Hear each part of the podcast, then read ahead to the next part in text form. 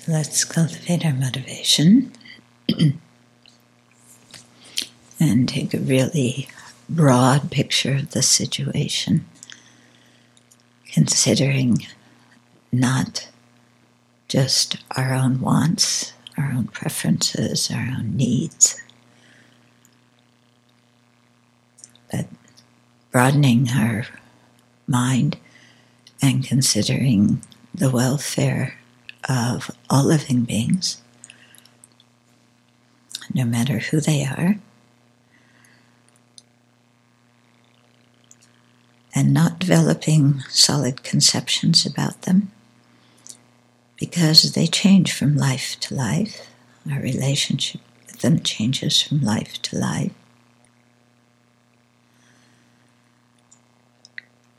The basis upon which we designate a person, their person, changes life to life. They don't have any findable soul or self but they still want happiness and freedom from misery, just like us.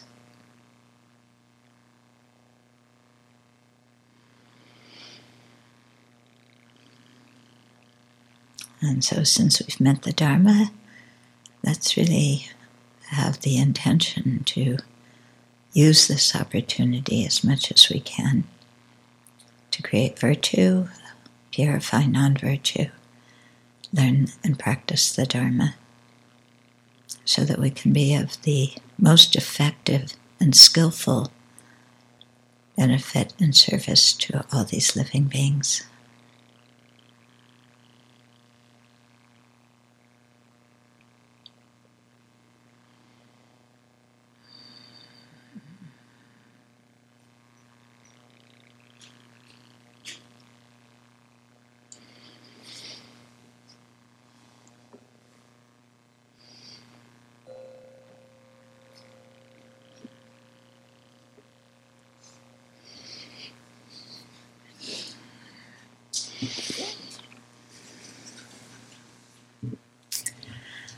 Okay, so we've been going through approaching the Buddhist path for a while.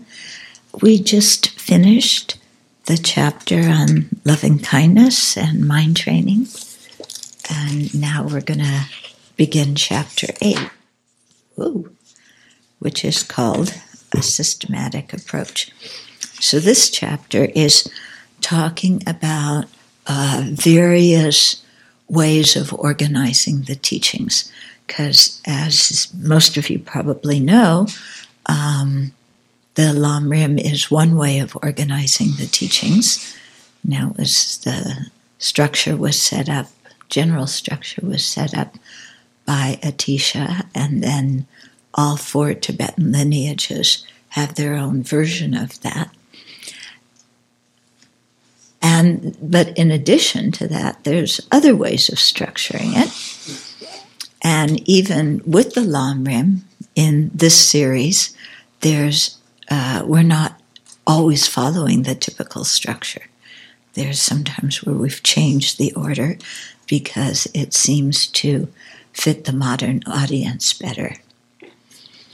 Okay, so in this chapter, uh, His Holiness is going to talk about different ways of of kind of structuring the teachings uh, so that we can get this worldview. And uh, the reason why this kind of world or general take on, on all the Dharma teachings and how they fit together, why that's important, is because you may have noticed um, at Dharma centers nowadays, there may or may not be a resident teacher. If there is one, uh, you know, you have some classes. The classes may be on a particular topic, and you may learn that topic well, but you don't necessarily learn how it fits in with other topics. And then, in addition, you have visiting teachers that often arrive on Friday, give a teaching on Saturday, an initiation on Sunday, and fly out on Monday and uh, and you're going okay, what am I supposed to do with this? What in the world is an empowerment or an initiation? Uh, or even the, the Lama didn't give that, you know, gave four or five days at the most teachings on a particular topic. And so one weekend you hear about uh, bodhicitta. The next weekend, you hear about the faults of samsara. The next weekend, you hear about Amitabha's Pure Land. The weekend after that, you hear about the 20 Sangha the weekend after that. You know, you hear about, uh, you know, what else is there? The, the form and formless absorptions and how to develop concentration. And so you're getting all these little bits of teachings, but you're going, how do they fit together? you know, so that I can practice all of them. You know, I get so many teachers, but teachings, but how do I put them together? And construct a practice. And what order am I supposed to practice them in, and how do they fit? So, um, you know, that's one of the beauties of the Lamrim teachings, is it really systematized and ordered the that. And uh, you know, often they teach us the Lamrim. I remember when I was learning it, they were saying. Uh, you know, we have the Buddhist teachings, and then we have the the treatises and commentaries by the great Indian pandits. And then we have the Tibetan commentaries, okay? And then we have the Lam Rim that distills all of that into the essential thing. What they don't always tell us is that the Lamrim was actually constructed for people who had done all of the philosophical training of the Geshe program, who now wanted to go meditate. And it was drawing out the most important points for them to meditate on in, sequ- in sequence. They don't always tell us that.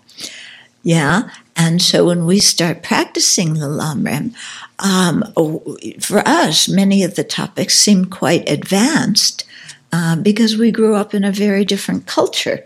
And, and the Lamrim assumes you believe in rebirth. It assumes that you have respect for spiritual mentors. It assumes that you're a Buddhist. You know, that's really basic, you know. Um, it assumes that you're from Tibetan culture, and uh, you know that that doesn't fit us. Okay, so that's why this particular series, the Library of Wisdom and Compassion, was written to try and get something that that uh, fits. a, a modern audience that did not grow up in a Buddhist culture. Okay. And also, His Holiness included in that young Tibetans. Because, uh, and I understand why, because on a few occasions I've taught in the Tibetan schools in India, and the teenagers there ask questions very similar to the ones that Westerners do. You know? And I've been so surprised, you know, when a Tibetan says, How do we know that the different realms exist? It's like, oh, wow, you wonder about that? You know? Uh, and, you know, it's an important question. Okay.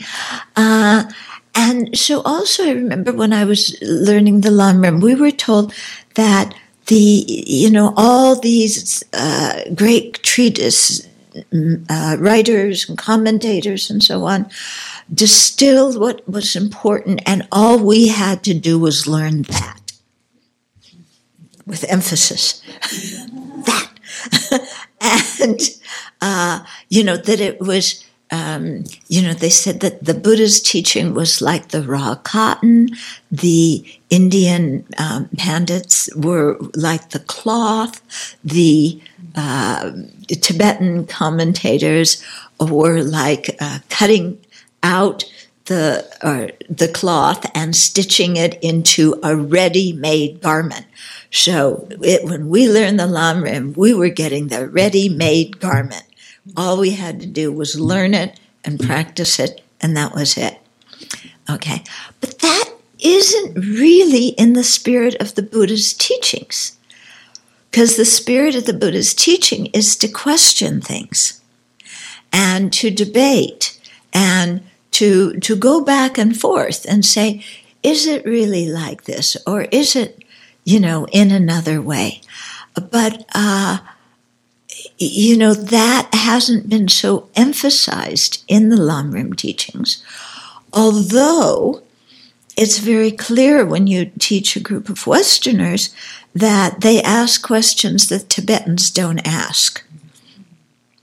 And this can sometimes be quite embarrassing uh, for both parties because you're trying to explain a question to a Tibetan Lama who is like, you know, is coming from a totally different space. Yeah. So I think we need to come back again to having more discussion and not just it's a ready made suit and all we need to do is learn it and practice it. But, you know, what do these really mean? How does it apply to our life? How do we enact it in our culture? Yeah.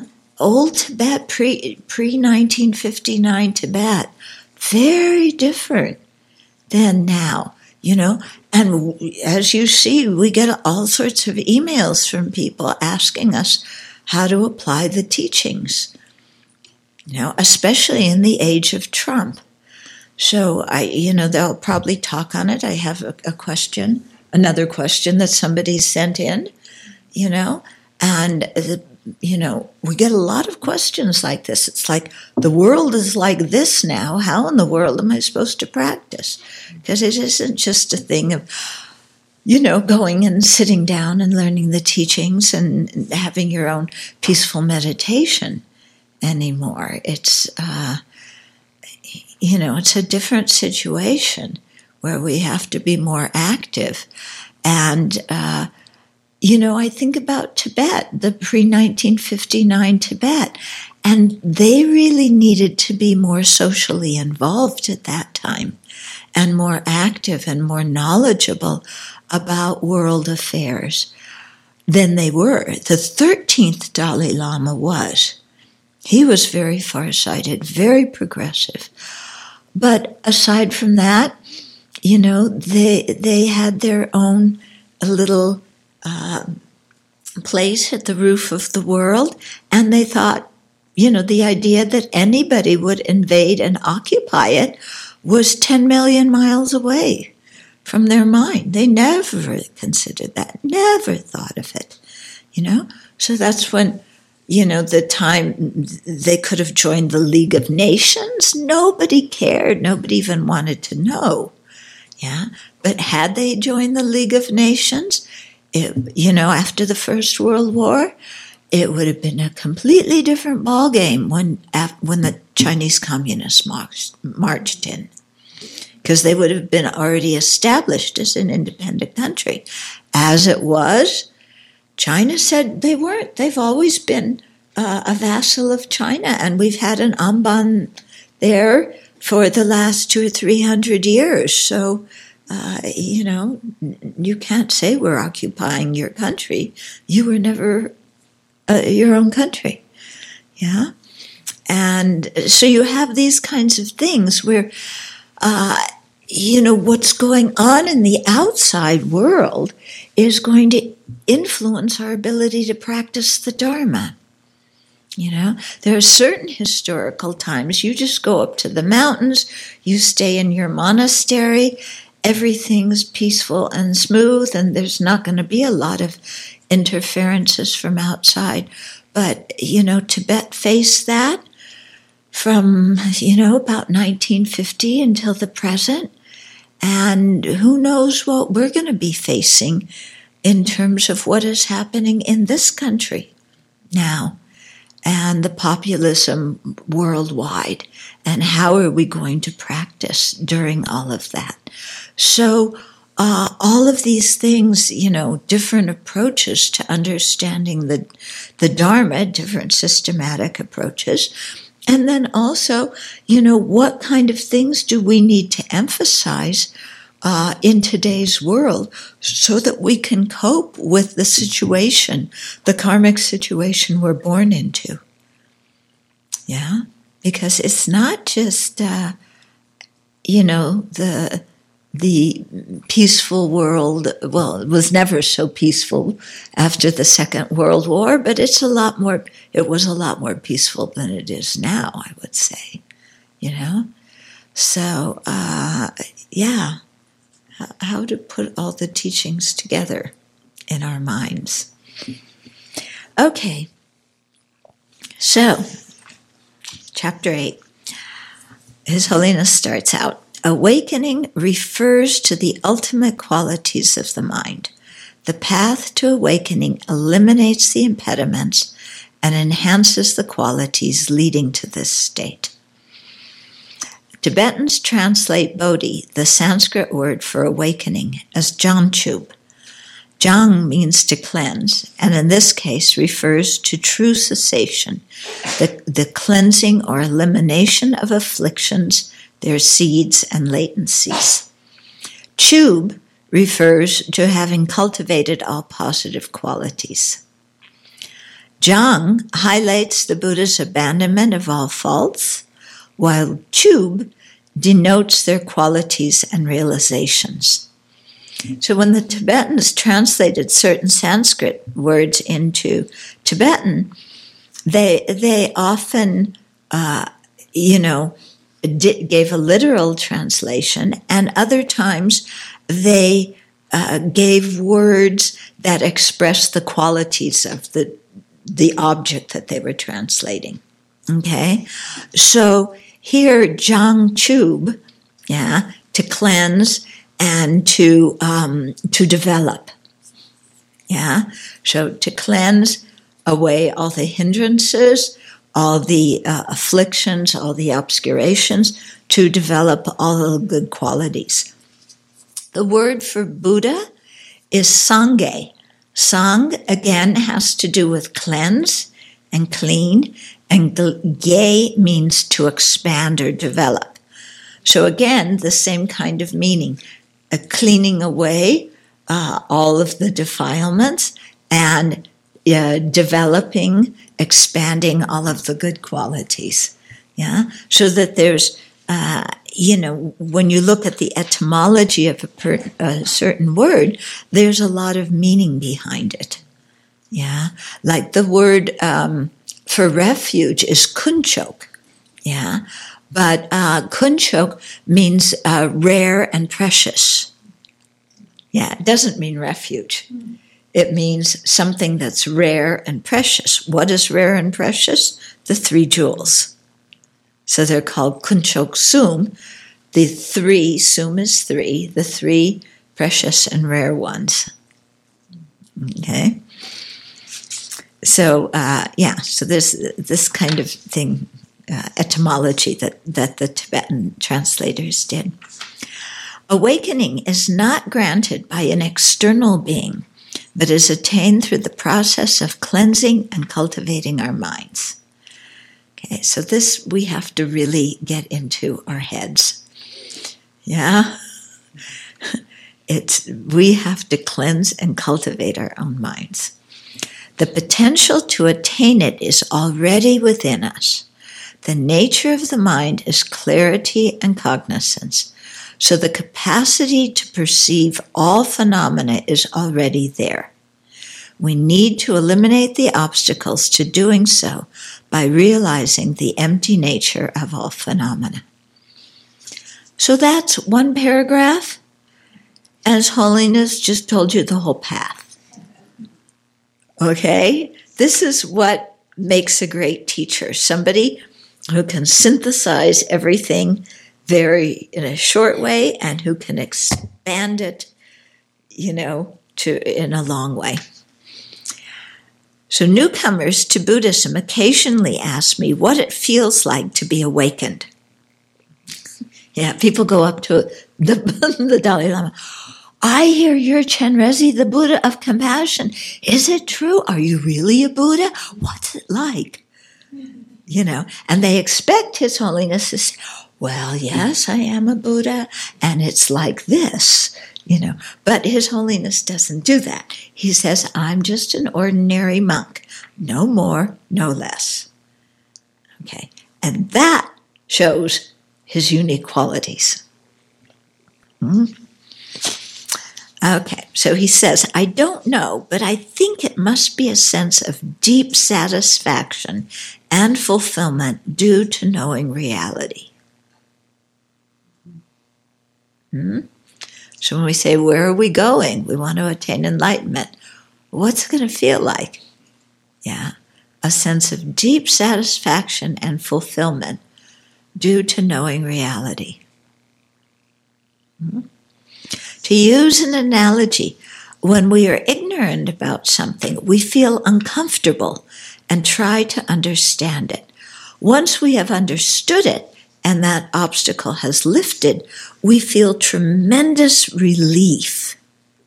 We, f- we feel pleased because we are fully confident that our understanding is correct.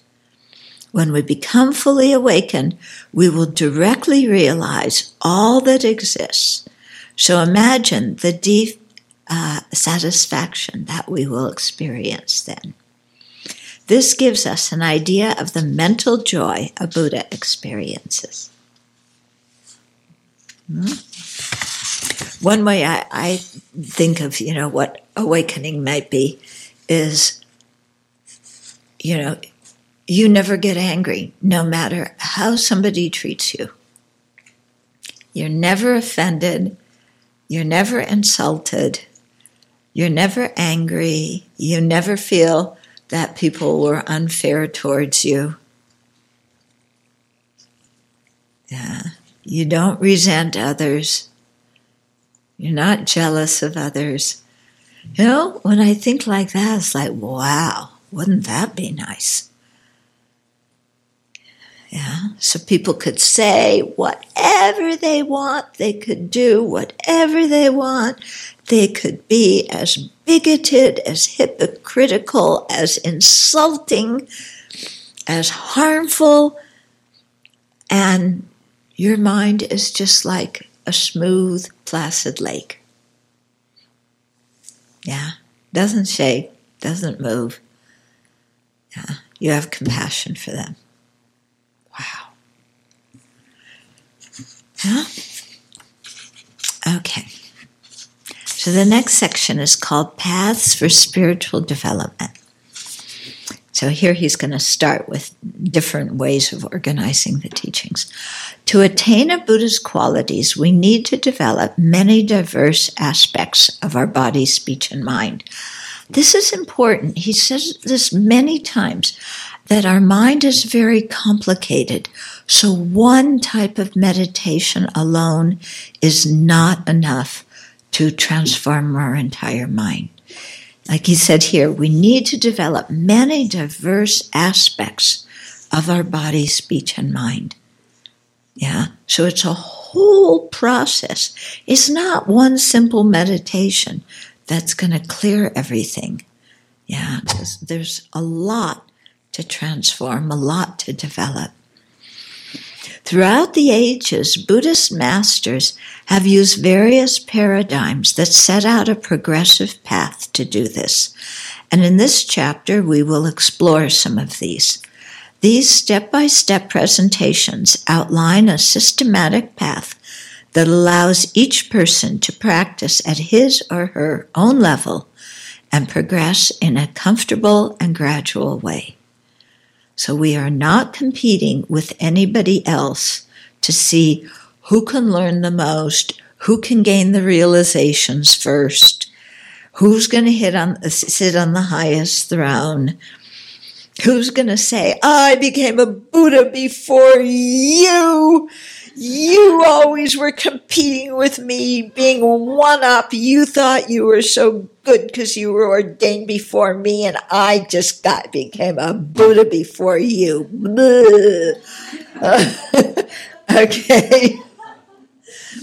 So, yeah. So there's none of that. Yeah. We all, we're not competing with anybody. It's not a contest. And we have to practice the path on our own in a way that feels comfortable to us. And it may be different than how our friend practices. Yeah. And we go at different rates, and we may emphasize different topics because we have different problems. Okay? So the whole idea of comparing and competing, throw it out. Yeah, it doesn't fit here. We'll begin with Aryadeva's presentation of three stages of the path. So here's a, a quotation from the 400 stanzas. Aryadeva. So Aryadeva is what, third century? Second, third century? Long time ago. He said, first prevent the demeritorious. Next, prevent self. Later, prevent views of all kinds. Whoever knows of this is wise. Okay? So this verse may be understood in two ways. In the first way, yeah, the first line, first pre- prevent the demeritorious, indicates the necessity of abandoning the ten paths of non virtue and practicing the ten paths of virtue in order to prevent an unfortunate rebirth and to gain a fortunate one. So the first thing, prevent the demeritorious, practice the basic foundational ethical conduct of abandoning the 10 non virtues, practicing the 10 virtues, purifying. Yeah, too. Then the second line, next prevent, prevent self, means to abandon grasping at the coarse self of persons, a self sufficient, substantially existent person.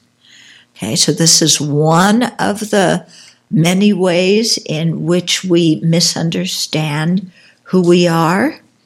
Yeah, but this is a comparatively coarse or gross way at understanding it. Okay?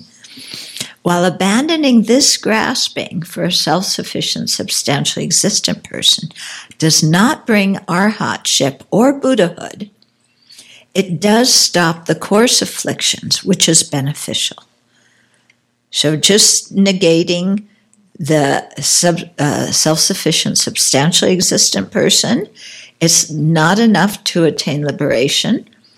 But because it it um, you know abandons the gross grasping, then it abandons the the gross defilements that arise out of that gross grasping at persons.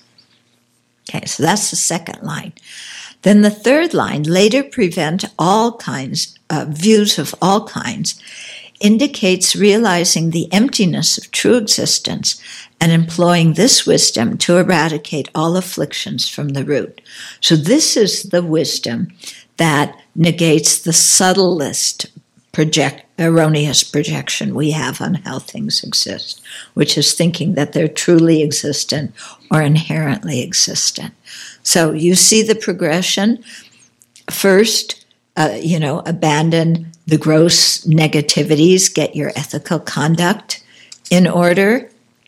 Yeah. Second, um, overcome the the grasping at a self-sufficient substantially existent person and then that subdues the afflictions that come with that and then third go deeper into how things exist and realize the emptiness of all persons and phenomena and use that realization that wisdom to completely cleanse the mind of all defilements okay so those he's setting out those three steps.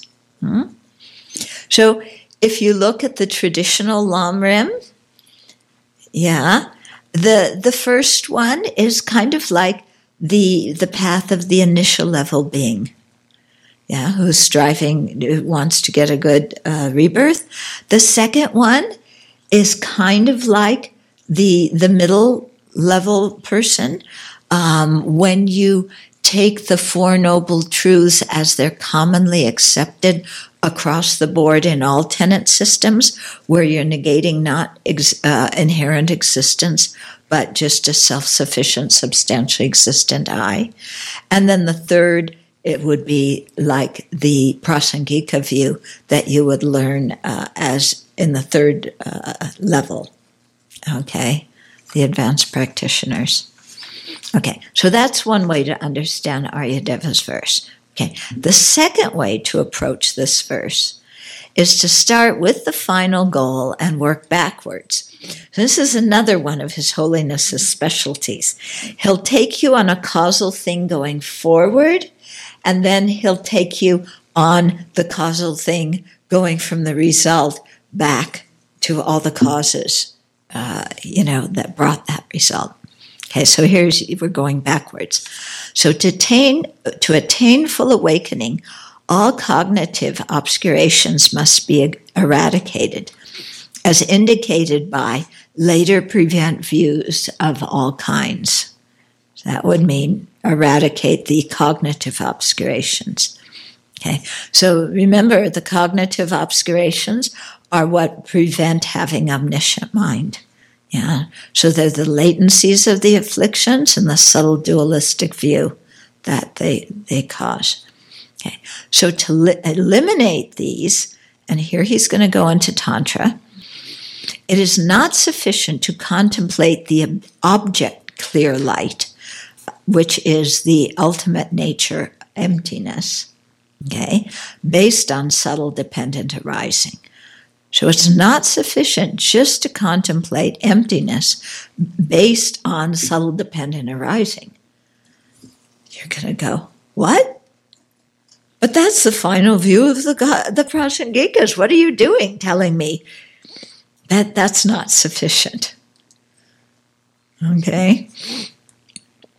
So, from the viewpoint of highest yoga tantra, that's what he's talking from now, we must make manifest the subject clear light, the subtlest mind that arises after the 80 conceptions and three appearances have dissolved, and to use it to realize suchness.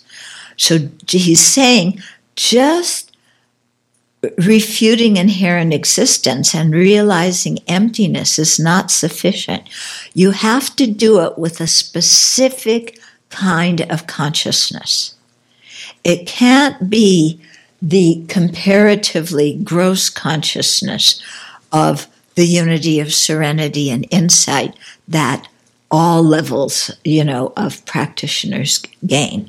It has to be the subtlest mind that is made manifest through the tantric practice. That mind has to realize emptiness in order to cleanse the mind of all defilements completely. Okay, that's what he's saying. And so that mind arises after the 80 conceptions and three appearances have, have dissolved. So when the mind gets more and more subtle, you have different stages. There's a stage of 80 conceptions that dissolve, three appearances that dissolve, and then after all of that, you get to the uh, subject clear light, the uh, fundamental innate clear light mind. Okay? And use that to realize suchness. Prior to this, Okay, so that's the, the ultimate thing we need to do. Okay. Prior to this, we must realize emptiness and eradicate the afflictive obscurations as indicated by next prevent self. So we're starting, we just started with the third view. Now he's doing the second view. Okay. So the second view, next prevent self means realizing emptiness and eradicating the afflictive obscurations. Yeah. The one, the later prevent views of all kind, is eliminating the cognitive obscurations that are much more subtle. So he's working backwards. Okay. So, in order to do this, in order to remove the uh, afflictive obscurations by realizing emptiness, Okay. We need a continuous series of good rebirths in which we can practice the Dharma. The way to attain these is to first prevent the demeritorious, the 10 paths of non virtue. Okay? So, both ways you can see there's a, some overlap, but also some difference in the presentation of these two ways. Okay? In Lamp of the Path, Atisha sets out three stages of the path according to three levels of practitioner great, medium, and initial. So now he's going to go into another way of organizing the teachings. The path of the person of great spiritual development eliminates the cognitive obscurations so that he or she can become a Buddha in order to benefit all sentient beings most effectively. This individual aims for the highest, longest lasting bliss and peace for self and others, full awakening, and thus wants to extinguish dukkha and its causes for both self and others. Yeah, so that's a pretty big uh, thing to bite off, isn't it? Eliminating dukkha and its causes, not only our own, but that of all other beings. The cognitive obscurations that impede full awakening are the subtle latencies of ignorance and the appearance of inherent existence that they create.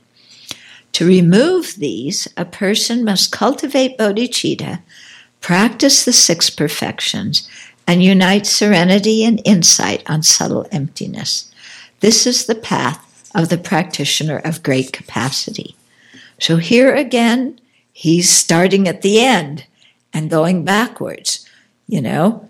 So the person who is the highest level of spiritual uh, capacity, who is, uh, you know, almost at the point of enlightenment, they have to eliminate the cognitive obscurations. So, you know, because they're seeking full enlightenment for self and others, what do they need to do to eliminate the cognitive obscurations? Okay.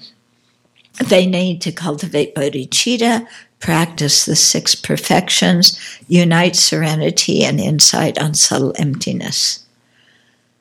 Okay? And of course, enter the Tantra, but he's not spelling that out here. Okay?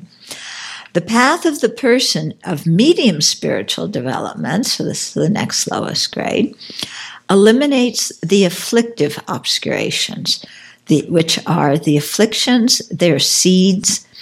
And here it says, and uh, the polluted karma that causes rebirth in cyclic existence. I'm not sure that that is an afflictive obscuration. It's definitely part of the second noble truth. Yeah.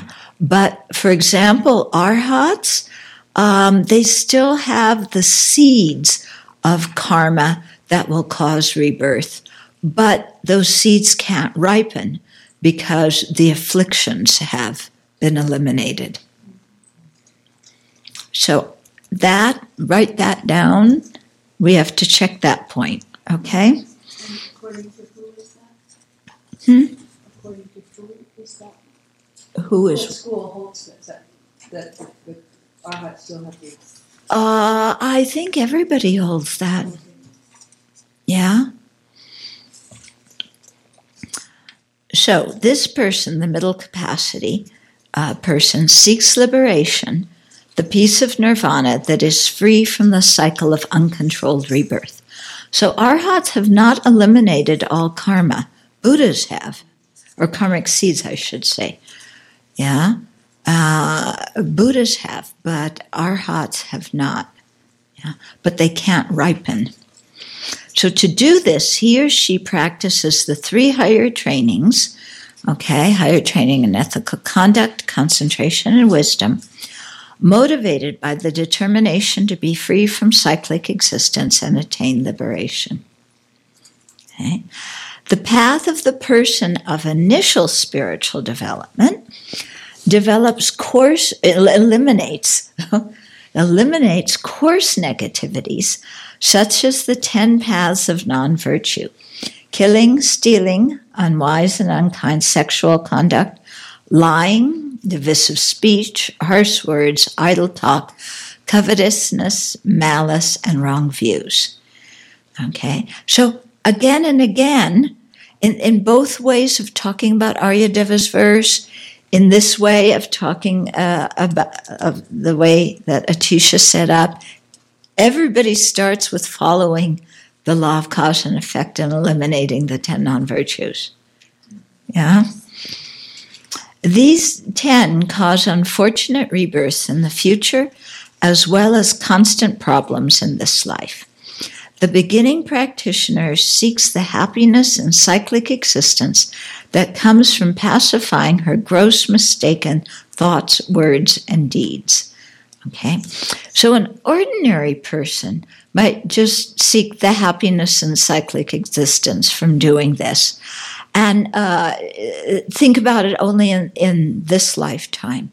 But really, to be a Dharma practitioner, that, that light, you have to think about future lives and be uh, wanting to attain a good rebirth in the future life.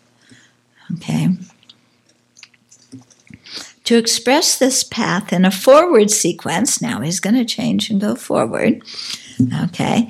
A practitioner must first and most urgently reduce his or her gross afflictions and harmful actions and practice the path of the 10 constructive actions. Okay. Although his ultimate goal may be nirvana or awakening, he must first deal with the most blatant obstacles to happiness by taking a defensive stand against them. He must especially prevent taking an unfortunate rebirth that would forestall his being able to practice the path for a long time.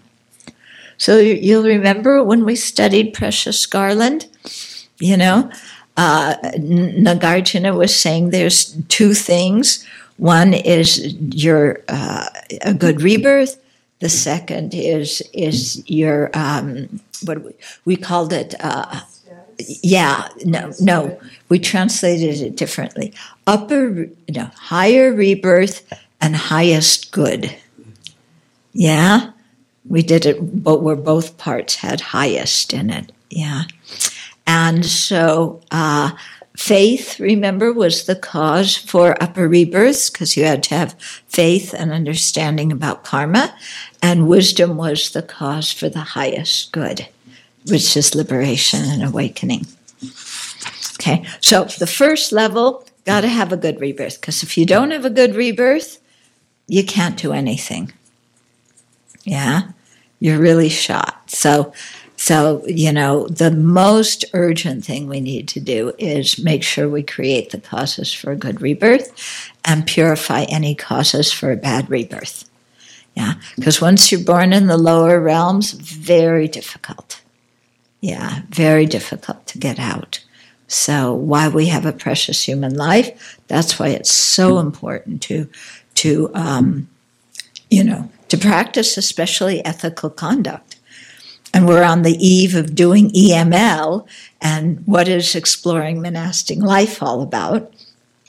You know, the the Pratimoksha precepts, which are, you know, one of the foundations of which are the foundation of ethical conduct. The second level, yeah, so the first level was getting a good rebirth, okay, by practicing uh, abandoning the, the 10 non virtues, practicing the 10 virtues. The second level is the actual combat, going on the offensive to destroy the afflictions. So the first one was defensive. Don't let the afflictions run your life and knock you off the path. And this is going on the offensive. A practitioner who is victorious over uh, the afflictions attains nirvana. The third step is to remove the latencies or stains left on the mind stream by the afflictions. Having eliminated these, the practitioner becomes a fully awakened Buddha. Okay. Uh, okay, let me read the next. Uh, oh, well, let's look at the chart. Okay. So you can see the level of practitioner initial, middle, and advanced. Yeah. The direct aim. What's the, the principal purpose of the initial fortunate rebirth, of the middle liberation or arhatship, of the advanced full awakening or Buddhahood? Okay. What do you practice as an initial level being? Pacifying coarse, harmful thoughts, words, and deeds, and practicing the 10 virtues. Okay. And what you're eliminating is the 10 non virtues. For the middle level being, yeah, that's see, that person seeking liberation, you have to do the three higher trainings, which again includes ethical conduct. There. Now, that's the first of the higher trainings. And what you eliminate is the afflictive obscurations, the, the afflictions, their seeds, and polluted karma causing rebirth and samsara. That's that last part is what we're going to check. Okay, then the advanced level practitioner, you know, what they practice to attain full awakening, the six perfections, the four ways of gathering disciples, and Vajrayana. Okay, and what they eliminate, the cognitive obscurations, which are the latencies of the afflictions and the appearance of inherent existence. Okay, so it's these charts are very helpful. It's, you know, it's laid out very nicely. And if you can remember all of this, it's really helpful because then when you hear different teachings, you, you know, kind of know where to put them in this whole scheme. Yeah. And then we also know that, uh, you know, we ask ourselves, well, am I an initial level being, a middle level being, or an advanced being? Yeah. Have I uh, accomplished what an initial level being has sets out to do?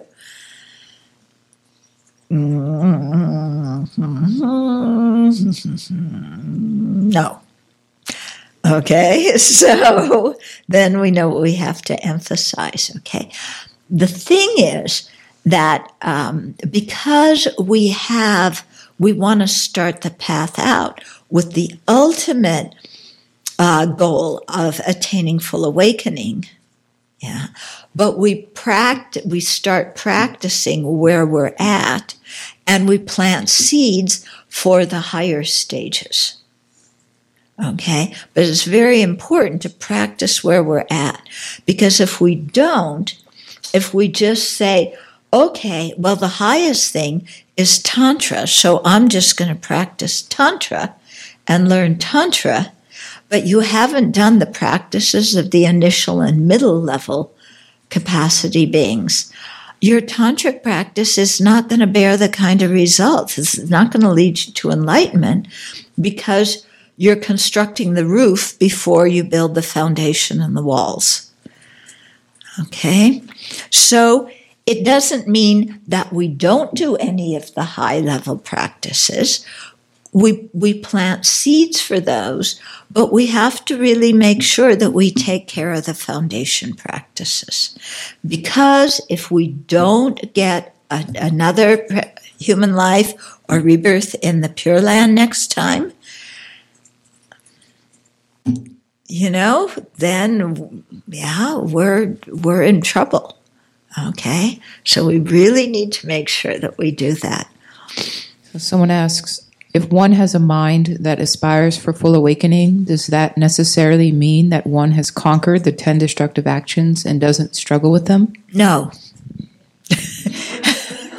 it means you have that long term motivation and when you do the practices of the initial level being, you can bring in that advanced level motivation because your ultimate aim is there, even though you're practicing here.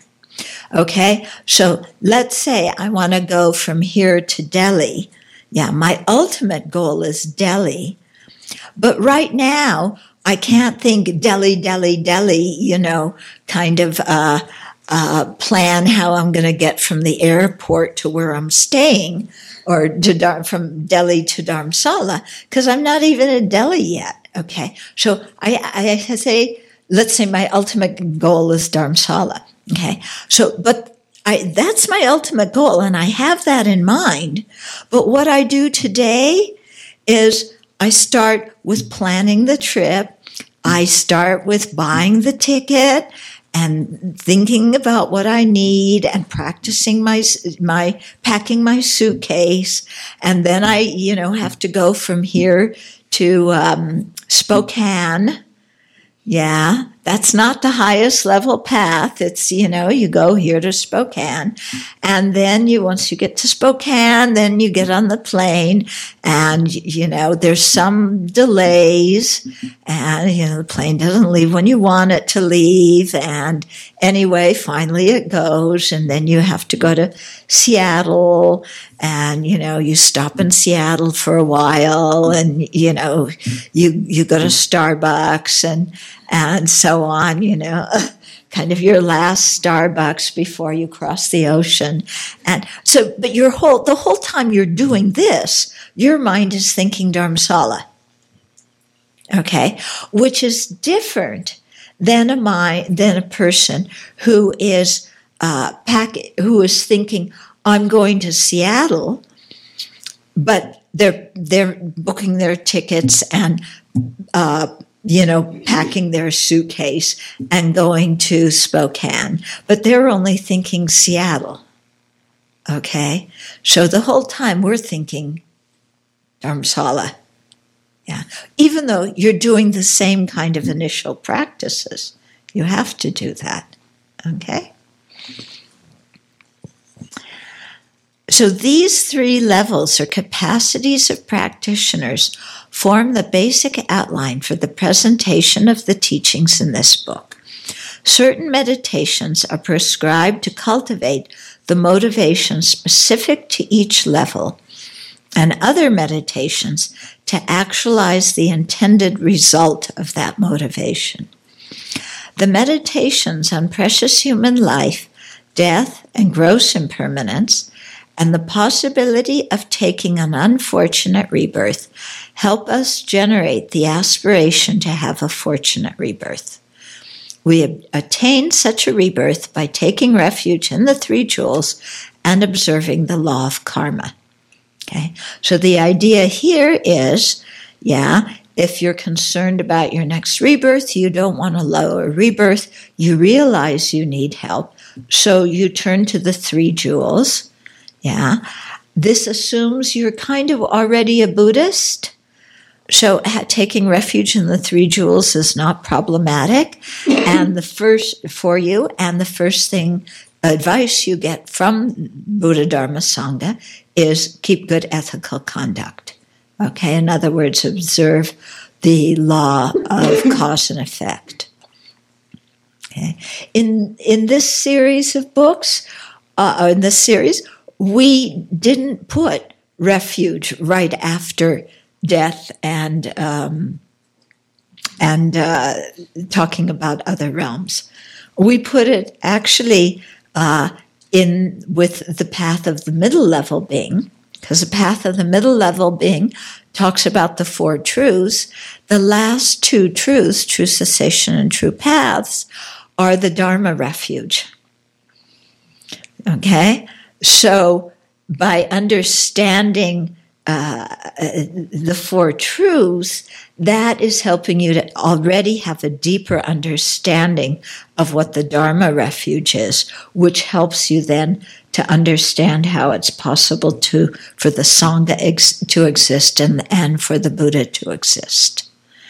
Okay, so we rearranged the topics because most people who didn't grow up Buddhist find the topic, many of them find the topic of refuge too difficult for them. You know, it involves hearing all these qualities of the Buddha that are far beyond our experience and uh, you know it, it's kind of too much sometimes and also because some people uh, have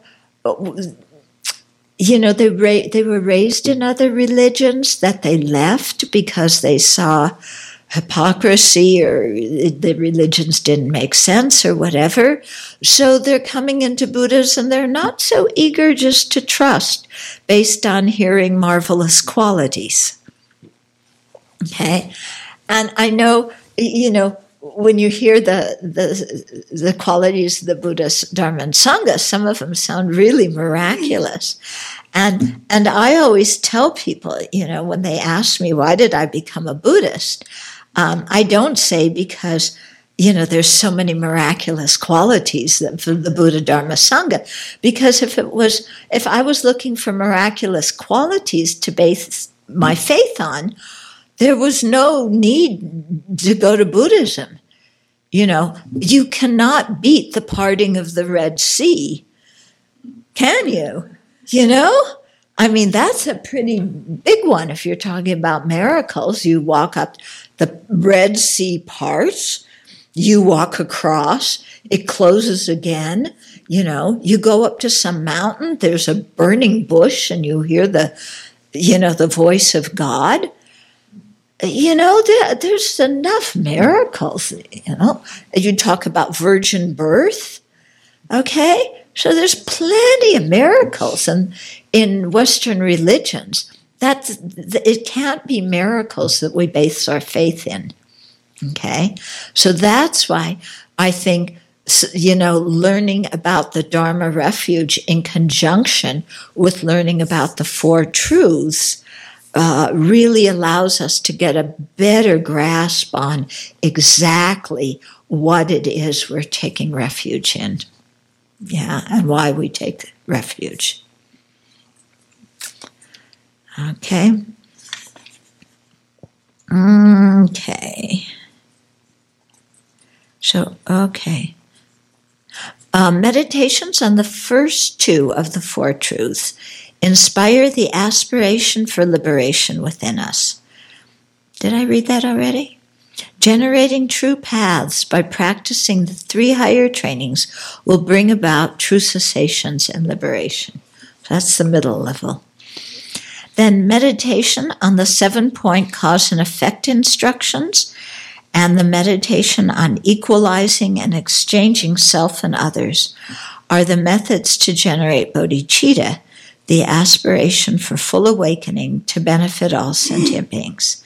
The method that leads to awakening is the practice of the six perfections, four ways of gathering disciples, and Vajrayana.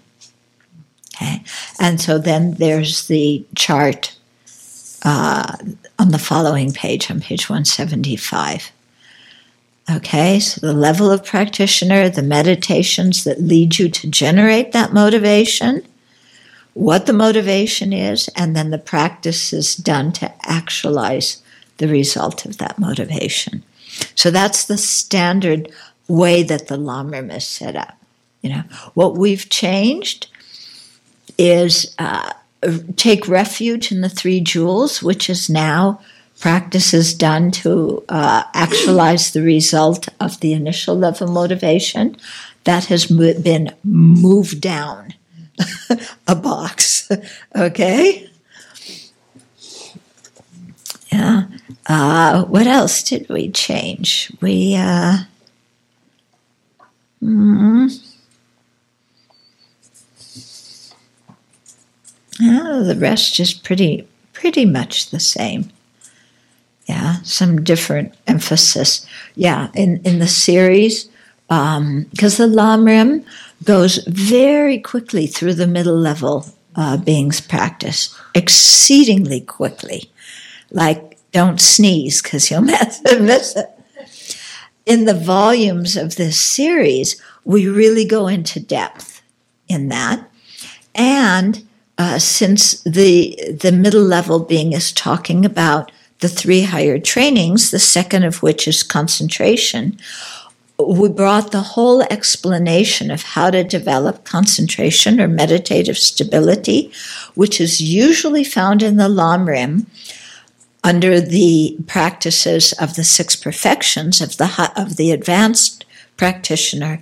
We brought that whole description into uh, the the higher training of concentration, so that that was explained in volume four according to both uh, the uh, the Pali tradition and the Sanskrit tradition. Yeah, both ways of explaining how to generate uh, concentration. So that was also a big a big change, and then exp- explaining the uh, middle path in in much more depth. Because that middle book of the Lamrim is so deceptive, Um, middle path. yeah, but but the but it's also the middle book and the Oh, three right. English trans in the three Yeah. three volumes of the English translation. So when um, in the Geshe studies, when there's where do they study Lojong? Where where you do, I mean, where you're getting all the afflictive Yeah, study they- of all the afflictions. Where they don't read the. I don't think they do the Lojong studies per se in the Geshe studies. They'll do the Bodhicitta, you know, which will include a lot of the Lojong. But the Lojong, the mind training has particular kind of pithy instructions about how to transform adversity into the path. not necessarily against the afflictions. The Lojong, I mean, those thought training. The thought trainings are against the afflictions. They usually include thought training with the advanced level practice. But you asked how it was Yeah. included in the Geshe studies, and I don't think they study the Lojong texts there, you know, because they're going through.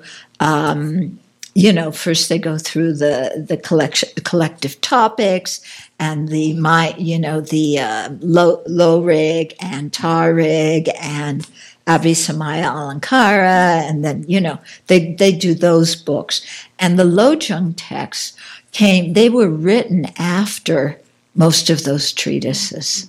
Okay. So, very often, what the monks will do, similarly with Tantra, that's not included usually in the Geshe studies, uh, although now they're starting to. The, the, many of them will go to Tantra college after that. But usually, what they'll do is their main program is the Geshe studies, and then in the break time, they'll go when His Holiness teaches Lamrim or give initiation. Actually, they, they're discouraged from taking initiations while they're doing the Geshe studies because when you take initiations, then you have a lot of commitments and you don't have time for your studies and debate. So they're really discouraged from that. Okay. Okay, so there are two types of initial capacity practitioners one superior and the other inferior. So, superior initial capacity practitioners seek higher rebirth as a human or a celestial being. Although they also seek the betterment of this life, their main f- focus is to create the causes for fortunate future rebirths. Lesser initial capacity practitioners think only of the betterment of this life and do not prepare for future lives, although they may still create virtuous karma through being generous, living ethically, and so on. And so their good deeds, even though they don't have the motivation for a good rebirth, can still bring about a good rebirth. But if you have the motivation of a good rebirth, there's a better chance that those actions will bring about that result. Okay? So, two levels of initial level practitioner. I thought if you didn't have the intention for, um, if your intention was just based on this life, that that was not considered Dharma practice. It's not considered Dharma practice, but you still create virtue.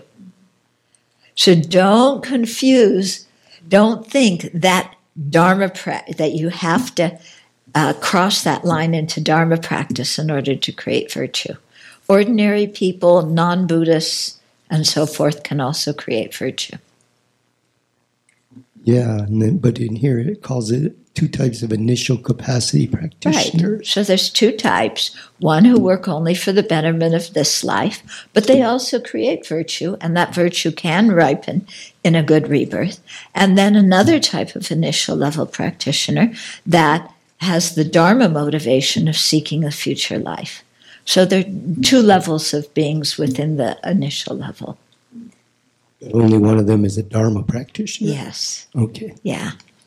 But don't get stuck up thinking you're a Dharma practitioner because because if you look at your motivation all day long, how much do we really even create a Dharma motivation before we do uh, our virtuous actions? Okay, so yeah, it uh, yeah. Okay, yeah, because that's that can be a very confusing point.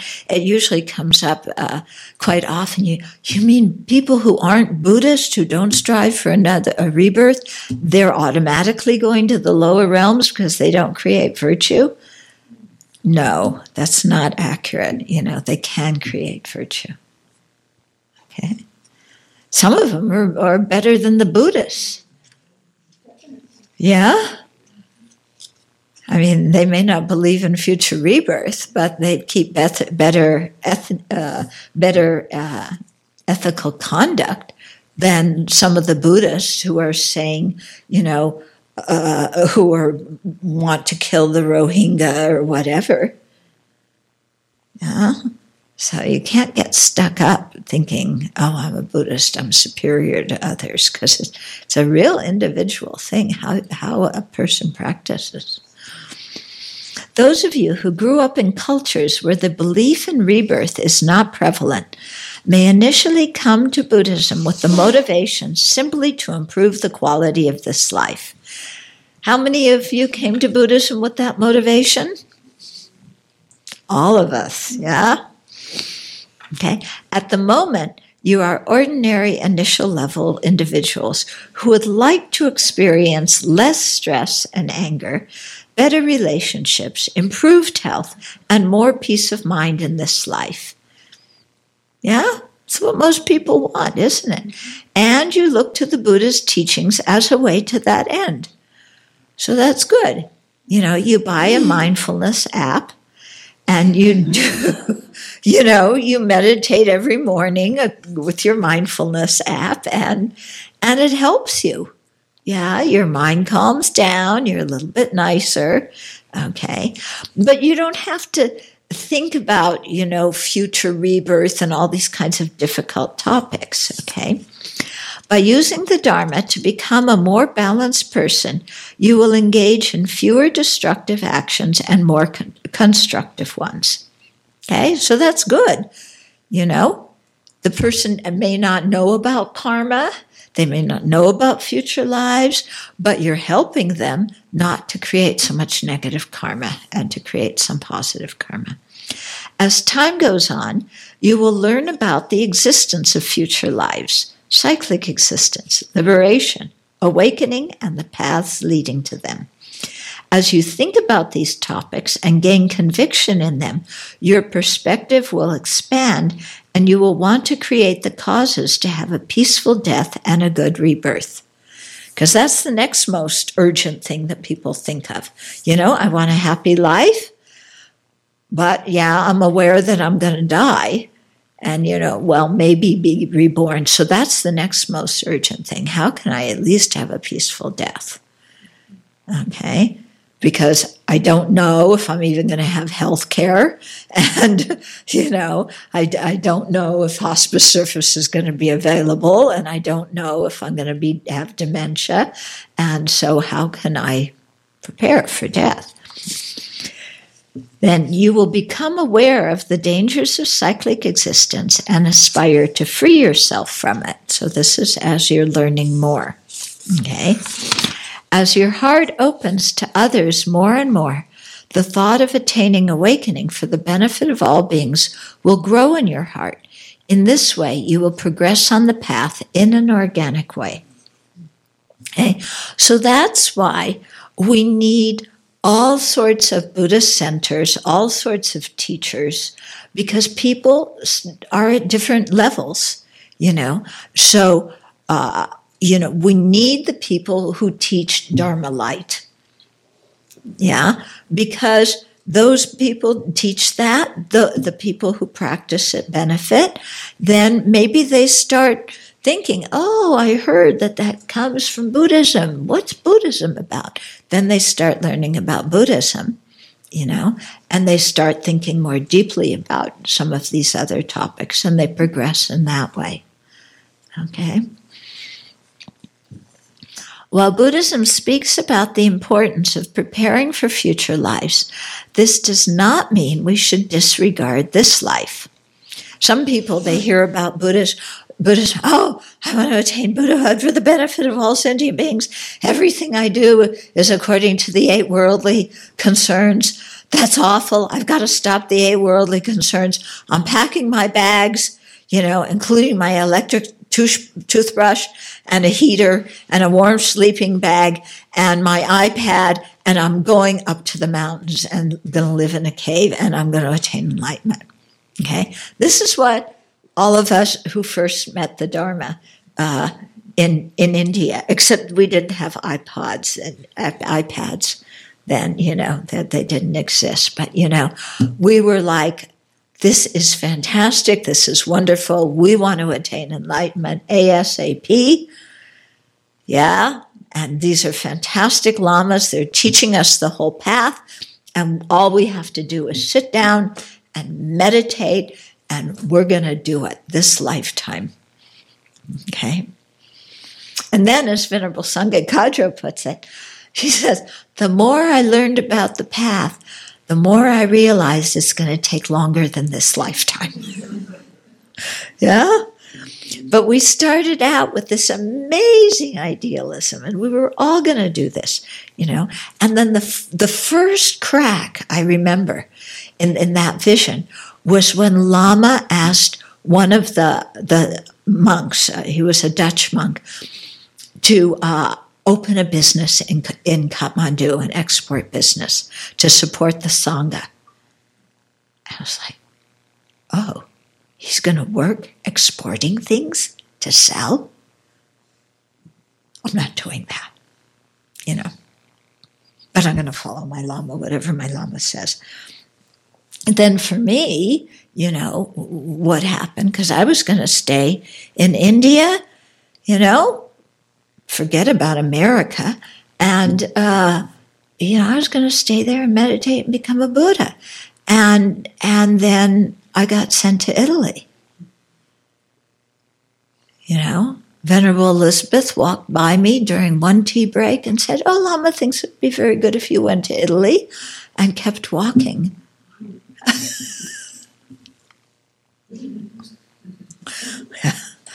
okay, so so slowly these kind of cracks appeared, and then uh, you know we began to realize that the path is going to take a little bit longer than we initially thought.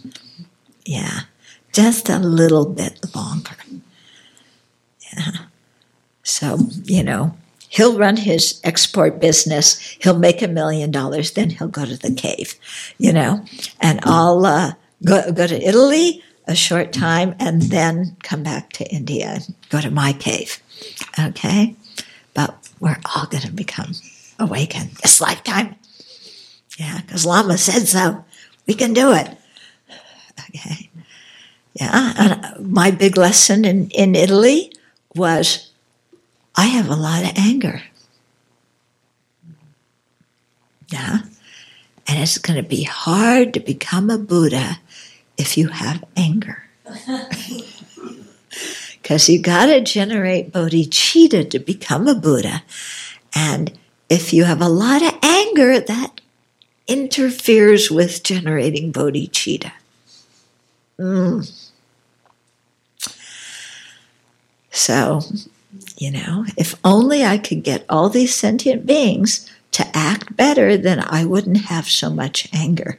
Then I could generate bodhicitta.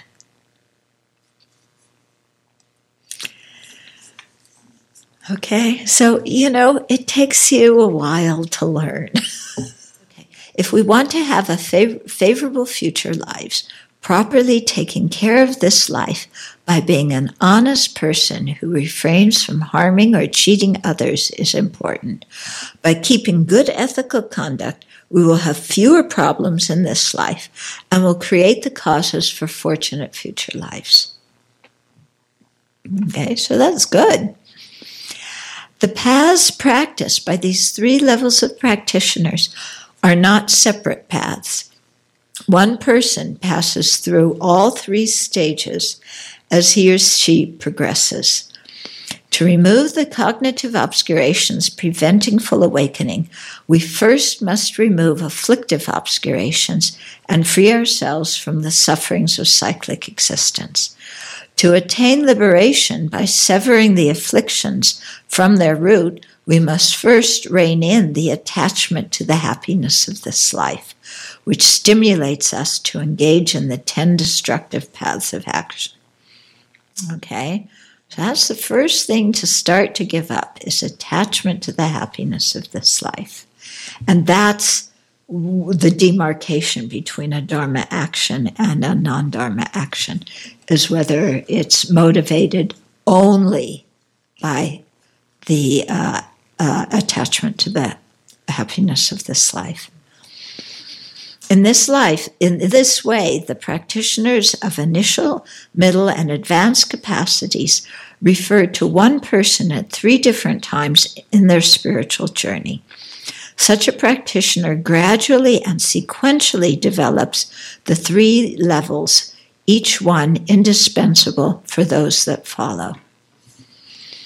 Okay, so it's a gradual path and there's no shortcut. Okay, you got to develop the whole thing and you can't skip.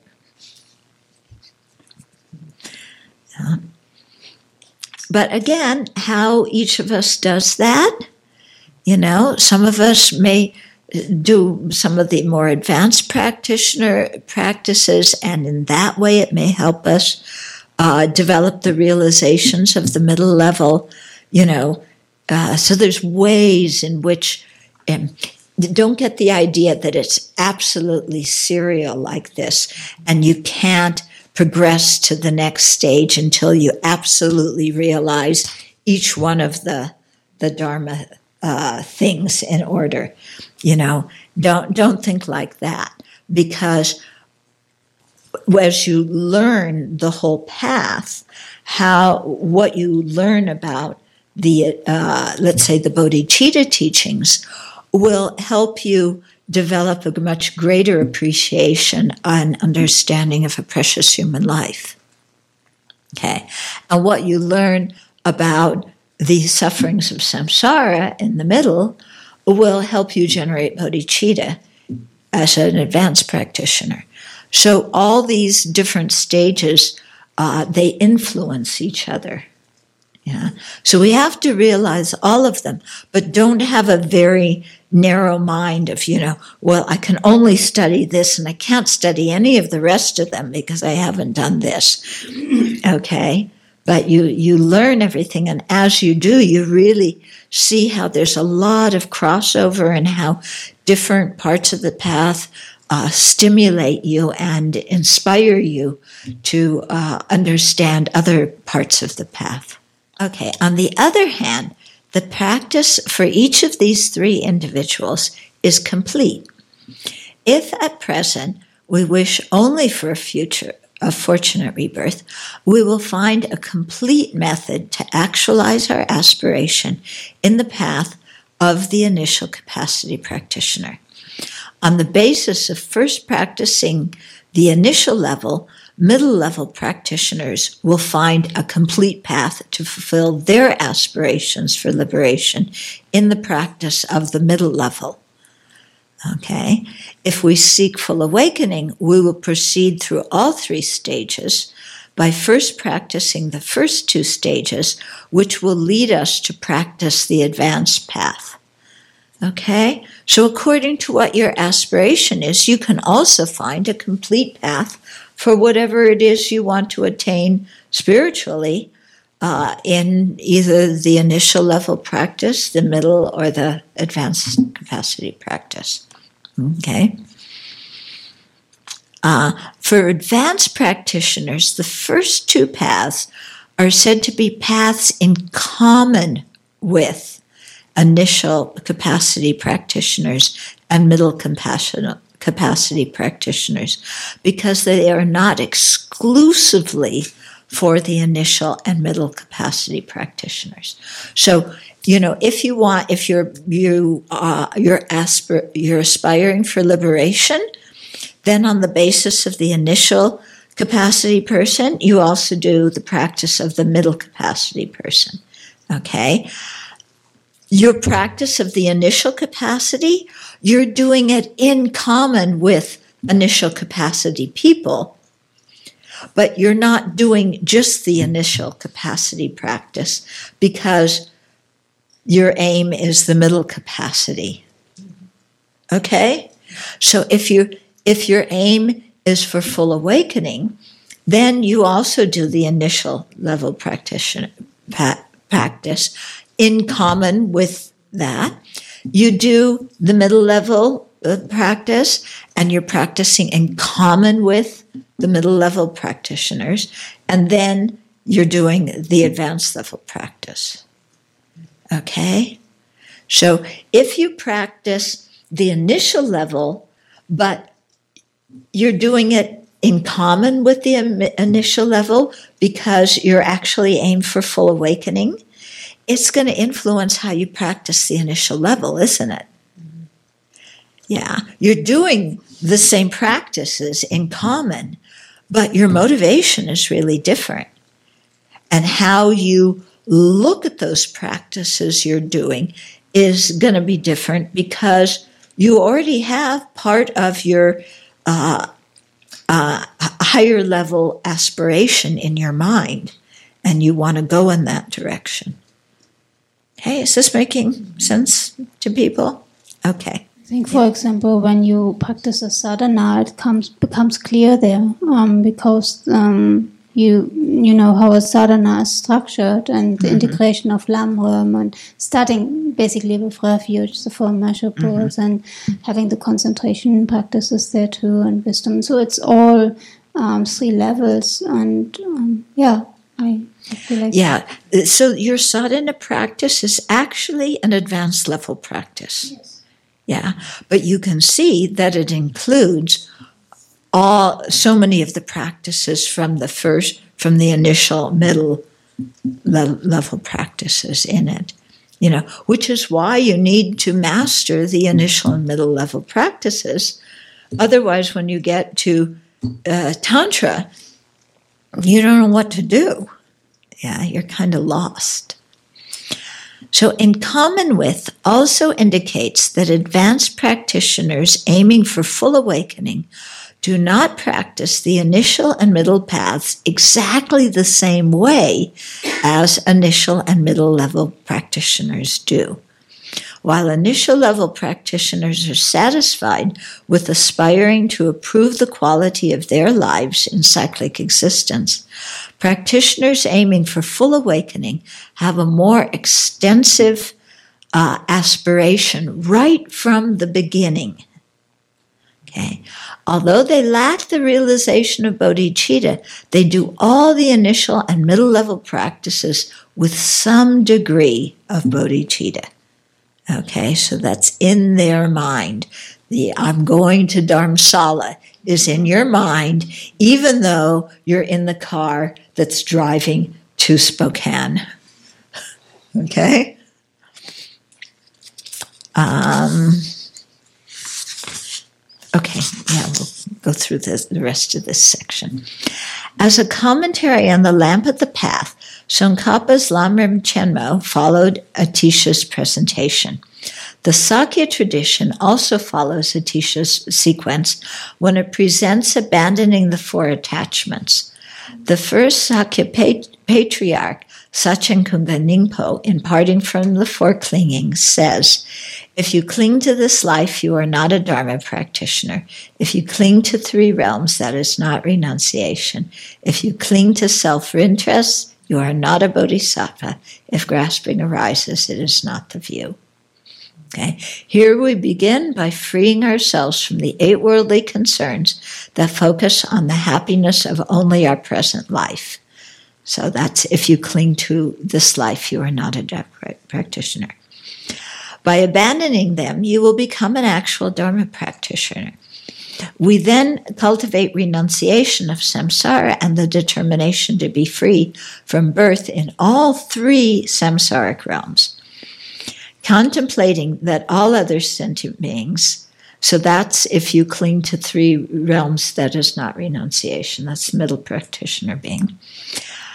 Uh, contemplating that all other sentient beings suffer in samsara just as we do, we broaden our perspective and generate the altruistic intention of bodhicitta. to fulfill bodhicitta's aim of attaining full awakening, we must gain the correct view of the two truths and abandon all grasping at the two extremes of inherent existence and total non existence by realizing emptiness. Okay, so that's if you cling. Uh, to self interest, you are not a bodhisattva, and if grasping arises, it is not the view. In this way, this short verse from the Sakyapas reflects the same approach of the three ascending levels of motivation for Dharma practice presented by Atisha. Okay, now here, this part is interesting. The 5th century Theravada Pali tradition master, Buddhaghosa, thought along the same lines when he described inferior, medium, and superior levels of ethical conduct. So his book, okay, the Visuddhimagga, is standard fare for the Theravada t- teachings. We learn the, Theravada, the, the Tibetans think Theravadas don't aspire for full awakening. Yeah, they just want liberation. Listen to what Buddhaghosa says and see if that preconception is correct or not. That ethical conduct motivated by craving, the purpose of which is to enjoy continued existence, is inferior. That practice, that ethical conduct, practice for the purpose of one's own deliverance, is medium. The virtue of the perfections, or parami, practice for the deliverance of all sentient beings is superior. Quoted from one of the basic texts followed in the Theravada tradition. Okay, ethical conduct, yeah, is first chapter, verse 33. Okay. Ethical conduct and other Dharma practices motivated by a desire for a good rebirth and cyclic existence, while virtuous, are inferior. Practices done with the wish to liberate ourselves from cyclic existence are excellent, but not supreme. The perfections that are done with the wish to liberate all sentient beings are superior. While initially our motivation may be limited, as our wisdom and compassion expand, our motivation will as well. Okay, so we will stop here and continue next Friday night. Yeah? I haven't been to that many uh, Western monastic gatherings. Mm-hmm. But some of the people that I spoke to who are Theravadan practitioners, Mm-hmm. they don't seem to have that view. So I wonder, in your experience, Venerable, is this view quite common or on the rare side? Uh, it's more on the rare side. Yeah. But um, it's there, at least in the scriptures. Yeah. And they do uh, say, point out different people as as bodhisattvas, you know? A few days ago, um, a few of us were having a discussion. It was on Posadha Day, and we were talking about at what level um, practitioner do you have? Um, do you stop having to purify negative karma? Um, and When you become a Buddha. yeah, because the, because there's the discussion of well, our, arhats have they're liberated, but they still negative karma can ripen for them. Yeah. Um, okay. Yeah. And eighth, eighth level bodhisattvas are out of samsara, but they still do purification practices. Okay. Yeah. All the way up to awakening, you purify and create merit. Uh, so kind of thinking, oh, let's see, if I get there, oh, then I can stop saying Vajrasattva. Oh, what a relief. You know, then I can go to bed earlier every night.